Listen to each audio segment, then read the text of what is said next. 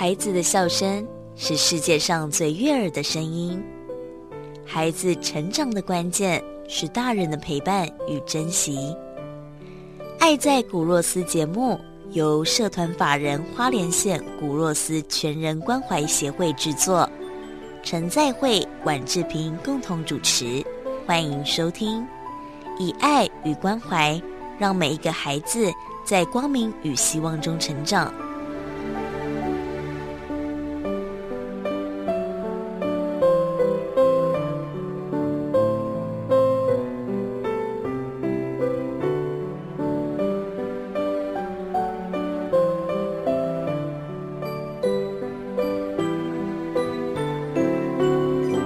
欢迎继续收听爱在古若斯，我是志平。大家好，是在慧牧师。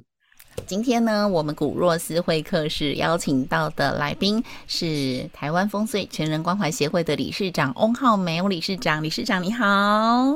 浩梅你好。 Hello 志平你好。牧师你好，还有各位听众朋友大家好，我是浩梅。欢迎浩梅来到节目中哦。那我们知道这个浩梅跟牧师本来就认识，而且过去就有、yeah. 已经有很多一起帮助别人的经验了，对不对？那牧师那时候是怎么认识翁理事长的呢？呃，我记得是我们会里面介绍，我们会里面的、嗯哎、一个，哎，我忘记是谁了，是慧敏吗？还是谁？嗯，哎，就让我们认识的，我们也聊过几次，嗯，也很佩服，在南部做了很多的帮助偏乡的事情。对，那我也简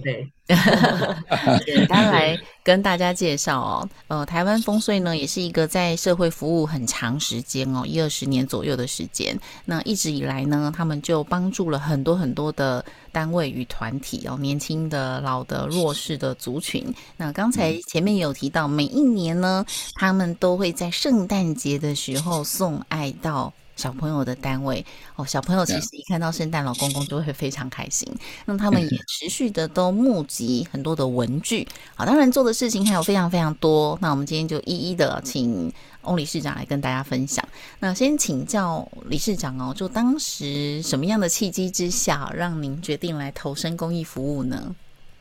是。呃，其实我我应该说我自己在社会服务其实有大概真的是将近一二十年的时间。那为什么我会开始投身到社会服务？其实是因为呃，我我自己的背景是媒体公关出身的，所以其实我的专长是办理活动。嗯、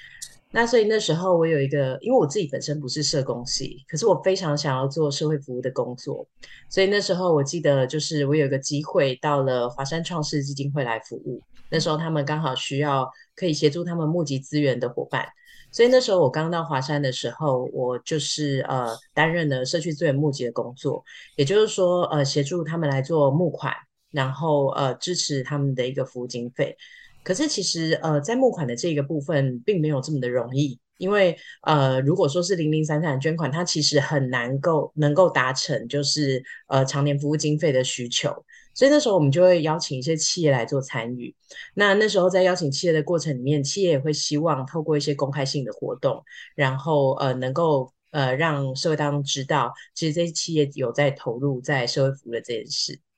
嗯、所以那时候刚进去华山的时候，其实我大概服务了半年，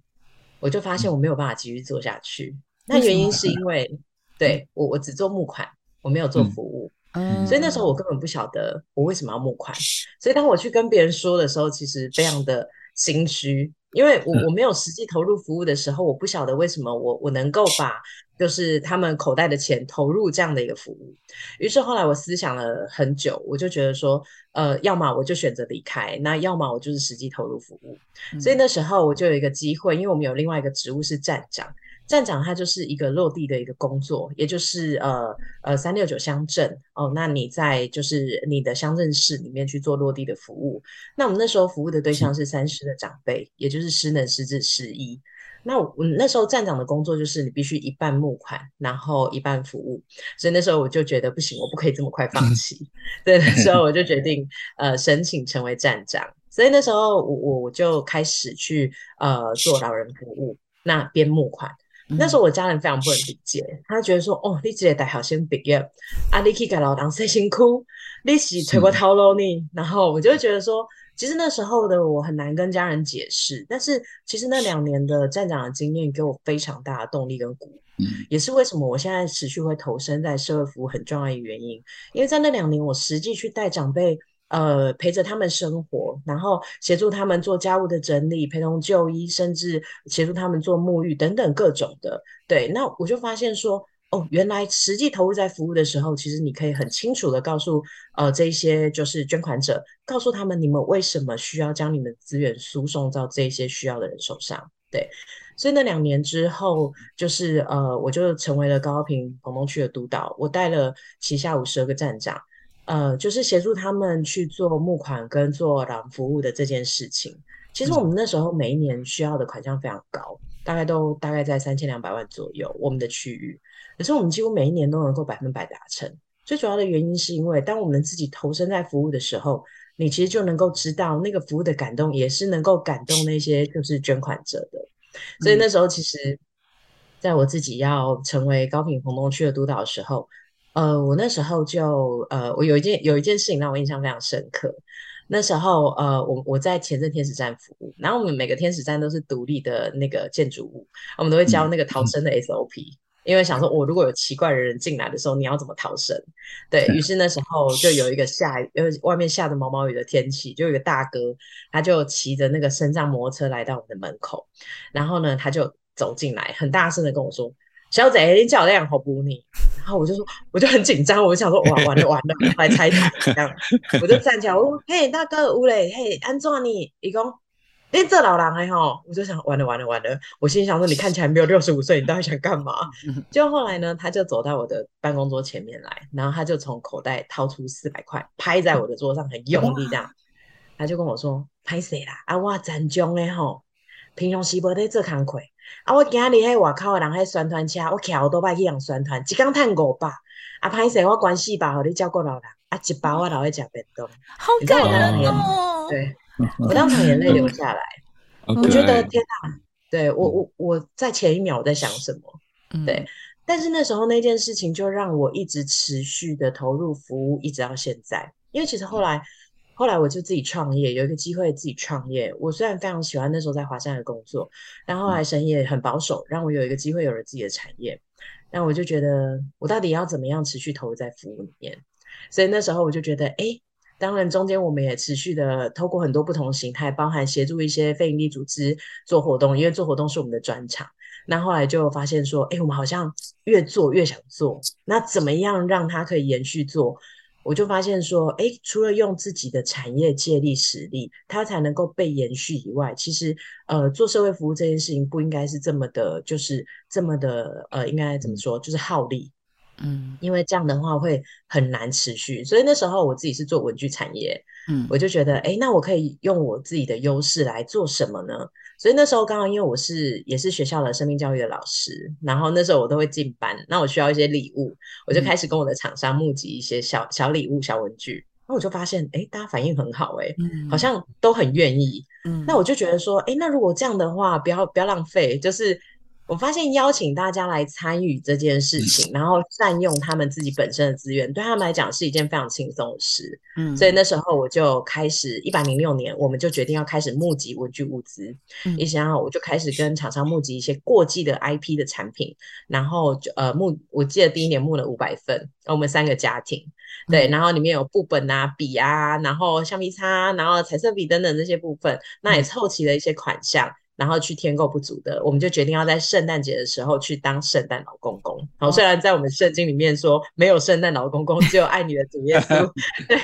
但是我们就决定要去跟小朋友过一个很开心的圣诞节。嗯，那当我自己要出发的时候，其实我们就联联系了台东七间学校。好，那那时候呃，我们就我就想说单纯去呃送礼物。后来我的学姐，我生命教育的学姐就跟我说，哎，浩美，其实在偏乡部落很多孩子他其实很少有机会做生命教育的分享，那你要不要去说故事？哎，我觉得哎不错哎。那于是我就设计了一堂四十分钟的课程，然后去到台东跟孩子做分享。那我印象中第一年我跟孩子分享了一个故事，是小熊他们家很穷，可是他很想要过圣诞节，于是他就把家里就是每一个人最喜欢的东西搜集起来，擦干净之后重新包装，然后送给家人，过了也非常开心的圣诞节。那我就跟小朋友互动说，哎，那我们今天呢、啊、拿了礼物好不好，我们也来准备一个礼物给家人。那小朋友很可爱，他就跟我说啊，可是我们没有钱呢。然后我就说没关系，我们来训练不用钱的。他说那是什么？我说是一个最棒的拥抱。于是我就跟孩子互动说，我们来练习。那这时候就有一个孩子，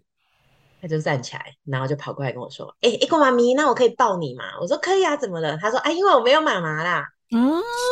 对，然后当下我就觉得、哦、好感动哦。对，当下我我我，因为我是带着我的孩子一起去服务。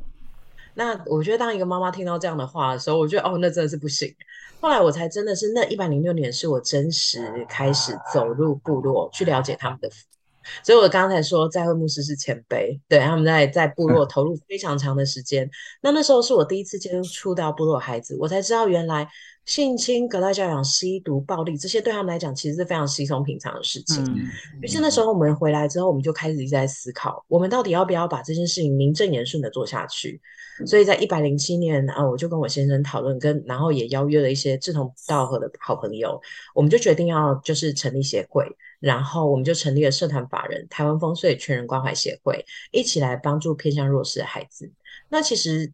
呃，风穗 并, 并不是只做偏向，而是风穗是以家为出发点，任何家庭功能不足的部分我们都期待由风穗来补足。那为什么从偏向部落孩子开始，是因为我们认为这是我们的优势，也是我们可以借力使力的部分。那的确这几年我们也在呃生命教育里面看见很多孩子呃的反转，从一开始我们使用别人的绘本，到后来我们自己开发绘本，然后它的主轴就是圣经的信望爱里面的主轴，呃，跟孩子谈梦想，跟孩子谈爱，跟孩子谈呃未来。所以其实我们透过在这样的一个过程里面，到去年年底我们总共服务了偏向部落的孩子八千五百位，对，也走访了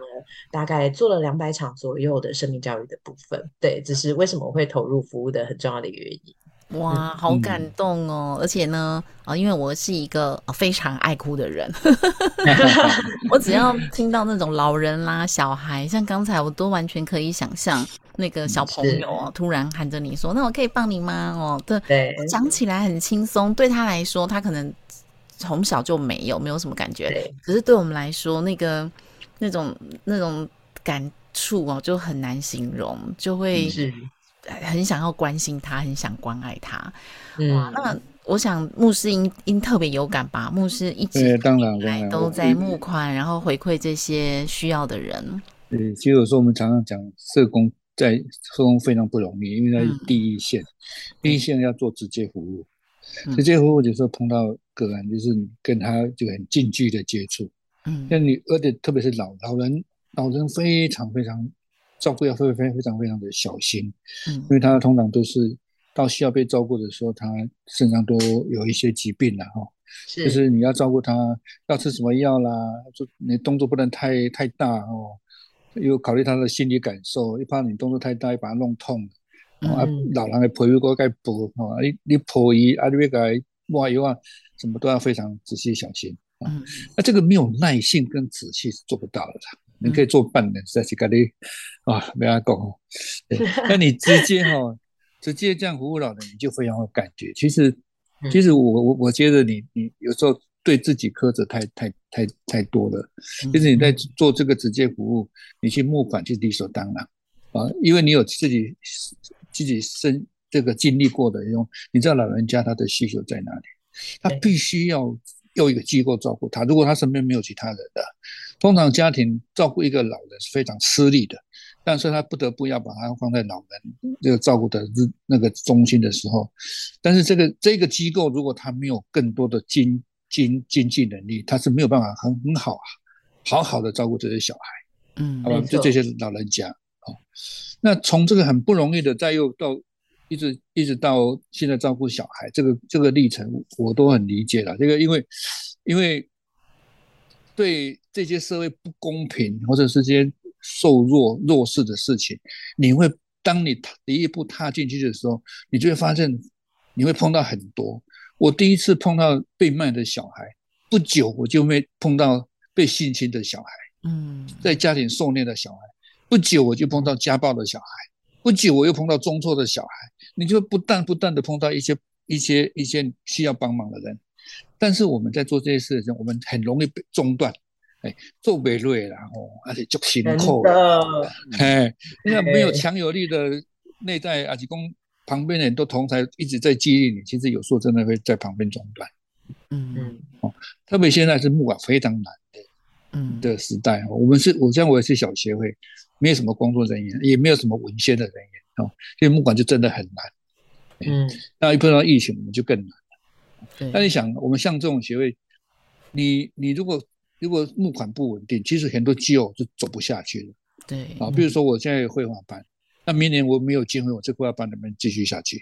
嗯，可是不行，那些小朋友在啊，你你你你这个班开了三年了，你第四年不开，你等于前面三年就白开的嘛，因为马上这个孩子就全部丢掉了，全部不见，你要重新再回来就很难了，重新再把它找回来就非常难了。那现在现在现在我们在讲新形态的的募款方式，像我的我的方式，其实我没有做直接服务，因为我很相信部落的牧师，他比我更清楚小孩。哦、你你你要跑去照顾他，其实不如是在地的牧师照顾他，会比你照顾得更好。嗯，的确。那所以我我的协会我是用管理的态度，可是现在很多捐款的人他会不理解，他说、嗯、啊我的钱为什么要丢给你？我就直接给那个部落就好，因为他觉得你没有个案。哎，他觉得我们有个案，可是我怎么告告诉他，其实这些这些非营利这这些东西其实是需要被管理的，哦、因为它是层层的，会照顾小孩的人不见得会管理，因为因为你看我们在非营利机构里面，我们有生活辅导员，有社工师，有心理咨商，有心理师，那为什么会这么层面这么这么这么多？嗯，孩子肚子饿的要要有生活辅导员去照顾嘛，你没有跟他讲，上面没什么时间我讲，没跟他学校联络，哦，就是要生活辅导员。那社工是什么？社工就是要去管理，就是他他家庭背景是什么，未来的志业是什么。那心理咨商是要考虑到孩子的心理的感受啊，他被霸凌，你被加上恭维，哦，一考试不知道失败要跟谁讲话，他没有妈妈可以学习，没有爸爸可以学习。像那个小朋友抱着他们说，我没有妈妈。那个那样的孩子，嗯、他他没他想要爱一个妈妈都爱不到，因为他没有。对，是。哦、那这个就是要心理咨商师来帮忙吧。对。所以你看，要我们我们照顾一个老人，一个照顾一个小孩，我们要的要的资源跟方法非常多。嗯。哦，在做这个工作非常辛苦啦。哎，我们要面对、哎、很多很多的困难。我知道很多的小孩哦，他们可能家里生了很多，但父母无力照顾，丢给祖父母，祖父母也无力照顾哦。有一些兄弟姐妹比较多，可能三到四个。这个最大的小朋友哦，年纪也不大，可是他可能要负起当爸爸或妈妈的角色，来照顾弟弟妹妹，照顾阿公阿嬷。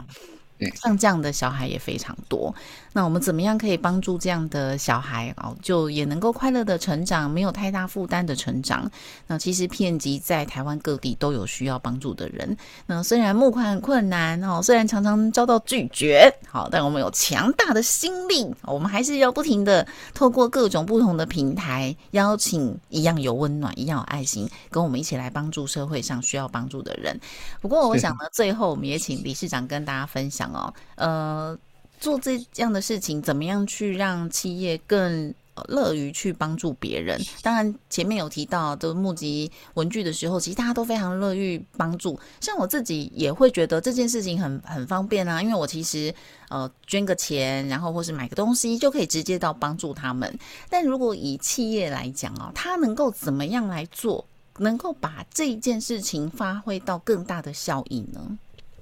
是。呃，我我觉得刚刚志平有提到一个部分非常好哦，就是说大家都在思想我们如何可以把我们的善善的行为发挥到最大的效益。其实我自己在就是非营利组织十几年的时间，其实我觉得很多人都会有一个迷思哦，就是他会觉得说、哦、我不要捐钱，因为我都不晓得钱哦这个东西去哪里啊，做什么服务。但是我必须说，我跟很多人分享过这个概念，没有钱没有持续性的服务，这是非常现实的问题。那很多人都会说，可是我可以捐物资啊。可是很多时候物资的部分，它如果没有被妥善的运用，它会比钱来的更加倍浪费。对，所以其实我们在早期，呃，其实像我自己，呃，我我早期在投入这样的一个过程里面，其实我觉得常常灰心。灰心的原因是因为你常呃，不管你在服务面或募款面都是，募款的辛苦就不用再说，但是其实在服务面的时候，你常常会遇到一个状况，你今天协助了这个个案之后，他可能回到家里之后，他又呈现一样的状态，你就会觉得好像在你就是在他生命中做的，其实好像都白搭。嗯、但其实后来当我那时候在华山服务的时候，有一个我们的呃主管跟我讲了一句话，他说浩美，你要记得做社会服务这件事情永远都在思考怎么样帮他们的生命加分，而不是去改变他们的生命，因为他们的生命有很多的环境跟条件组成，你没有办法改变或是完全彻底的挪去，可是你可以为他们的生命加分，而我们的工作就是在为他们的生命加分。所以其实在这几年我们也一直在思考，现在就是呃联合国 S D Gs 大家都在推走 E S G 这件事情。对，那其实 E S G 对于社会服务到底是一个什么样的概念，也就是说早期在社会服务大家讲说那叫道德良心，哦、也就是说当你今天如果呃呃你是一个成功的企业或是一个成功的人的话，你必须要同时付出你的社道德良心。可是现在在走 E S G 的过程里面，已经不是道德良心说了，而是我们在企业经营的过程里面，你必须同时考虑社会成本跟环境成本。那其实社会公益服务来讲，它就是一个社会成本，所以当今天企业在营运的时候，他就必须考虑我今天能够去为我的利害关系人产出什么样的一个呃社会影响力，然后协助他们的生活能够更好。所以其实呃，我我后来上了台湾风穗，其实有一个很重要的原因，这也是其实我在很多的商业平台里面不断去推动的一个概念，也就是其实台湾风穗是一个平台，我们其实是在媒合需要的人，然后接受就是愿意帮助呃的资源来介入帮助，并且不浪费。那我我在做社会服务这么长时间以来，我常遇到很多人跟我说，哎、欸，浩美，我很想做哎、欸。可是我不知道怎么做，然后我就说，哎，好哦，我发现很多人都想做，但不知道怎么做。很多人都说啊，我觉得做社会服务要花好多钱哦。我说，哎，你怎么会觉得做社会服务要花好多钱？其实一个社会服务的构成，它有很多的面向，包含人力、物力、财力、资源各种的一个状态，它才能够产出一个完整的社会服务。所以其实当我们在每一年我们在圣诞节到偏乡送爱的这个活动里面，其实它会有很多的环节。比如说我以这件事情来举例好了，其实我们会有募集物资的呃需求，我们会有募款的需求，我们会有故事训练的需求，我们会有进班服务的志工需求，甚至我们需要运输，我们需要包装。那其实呃，我都会协助，就是把这些呃工作把它拆分开来，邀请各个不同的企业进来每一个环节的服务。其实为什么我要拆分的这么的细，主要是因为我期待能够带领企业能够去评估它呃企业里面的人力物力的资源，然后融入我们的服务，并且做借力使力的服务。所以他有可能今天他有物资，他就来协助物资，他今天他有很多的人力，他就来协助我们人力或是进班。那或者是说他公司本身他有款项，那我们就透由款项来做服务。这这七年的呃，这七年的时间，我们大概带了四百位的，就是企业职工进到偏乡去。其实每一次进去，最大的收获就是这我们自己跟这些企业的职工，反而不是我们服务的对象。因为当他们进去之后，他们很常跟我回馈说：“浩美，我我我从来不曾这么近的看过他们，我从来不知道原来。”在做这样的一个服务的过程里面，我们跟他分享生命教育，我们跟他们互动，我们当一日的志工，原来最大的收获是我们自己。所以其实呃，最后当然我们透过一些公开性的活动，透过呃社会影响力报告书，透过呃我们的一些媒体的宣传，我们让社会大众知道，并且去沟通，哦，其实这些企业有在做这样的社会服务。其实重点是什么？重点是想要告诉大家说，其实投入社会公益并没有这么困难。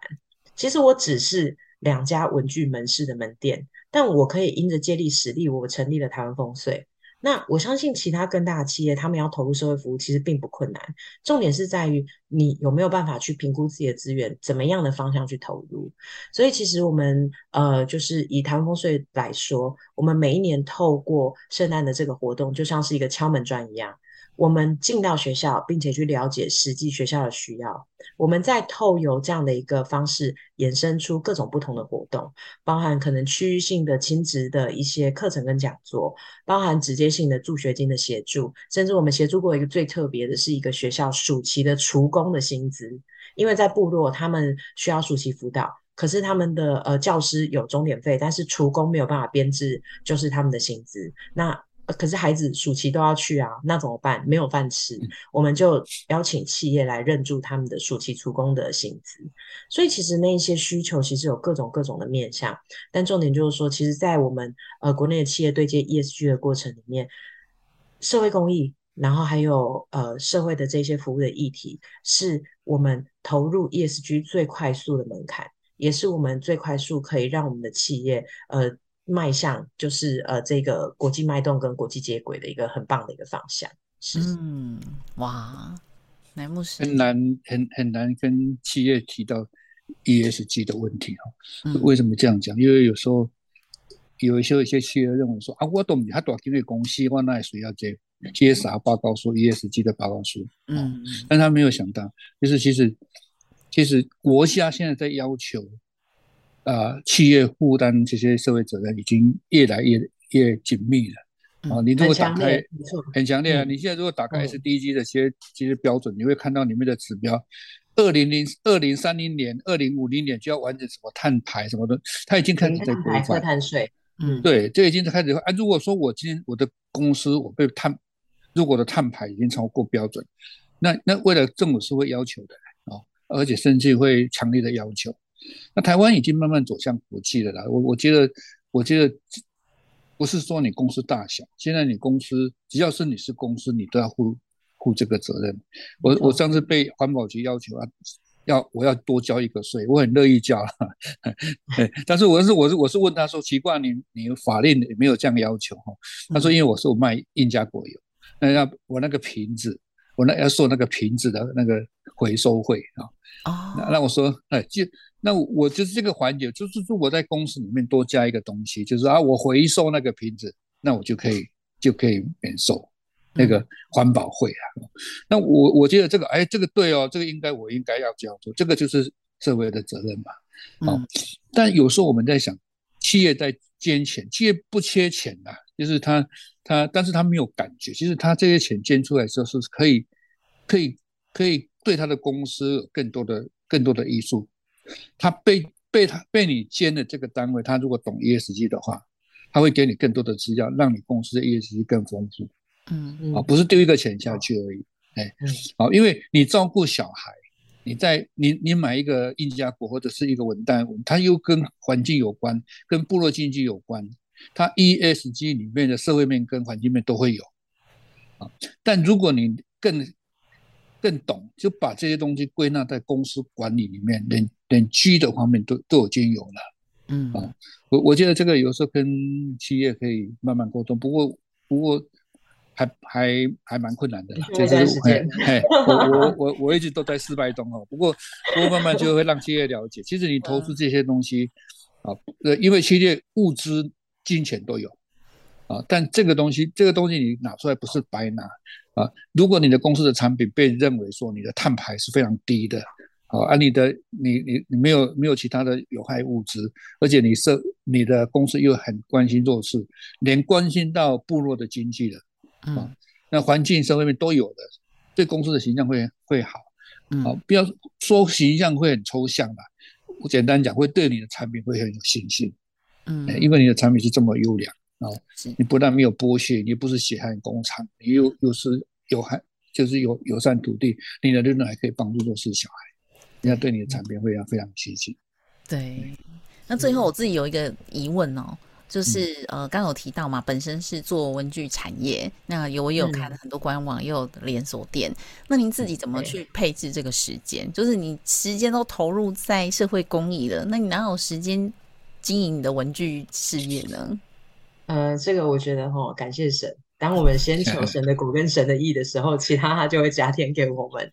我觉得在这件事情上，我觉得我真实感受到就是神在这上面的一个呃祝福。嗯，对，就是说，可能当然今天这件事情可能没有办法让我们大富大贵，但是它可以让我们的生活无虞。然后让我们去做更多我们想要在社会上的服务跟回馈的部分。但我觉得让我比较大的感动是，当我们投身在这些社会服务的时候，我们不断用这样的一个概念去呃跟我们的伙伴分享，于是，在我们的团队里面的伙伴，他们愿意付出很多额外的时间，把我们的产业照顾好。因为他认为，当今天他在照顾我们产业的同时，其实他同时也投身在社会服务。所以这是我跟他们一直不断分享一个概念，就是哎、嗯，你不要以为自己小小，不要看，不要轻看自己，对、嗯，因为你们把我们的产业顾好了以后，其实就是支持我们可以去做社会服务更完全、更完整的时间。所以伙伴其实都蛮乐意的。你认真工作啦，老板我就可以帮大家，就是我们做社会有很好的事情。对，差不多是这样的概念。对，身为员工的一份子，间接就会感觉到说，嗯，我们的我服务的公司是一件很棒的公司，我们做了很多帮助别人的事情。嗯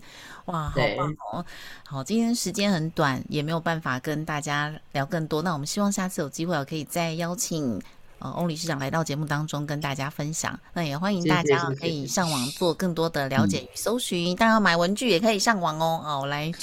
帮他，我来谢谢谢谢广告好了哦，搜寻这个金玉堂。搜寻金玉堂就可以咯、嗯、好，欢迎大家一起上网。那今天也谢谢我们今天的古若斯会客室来宾。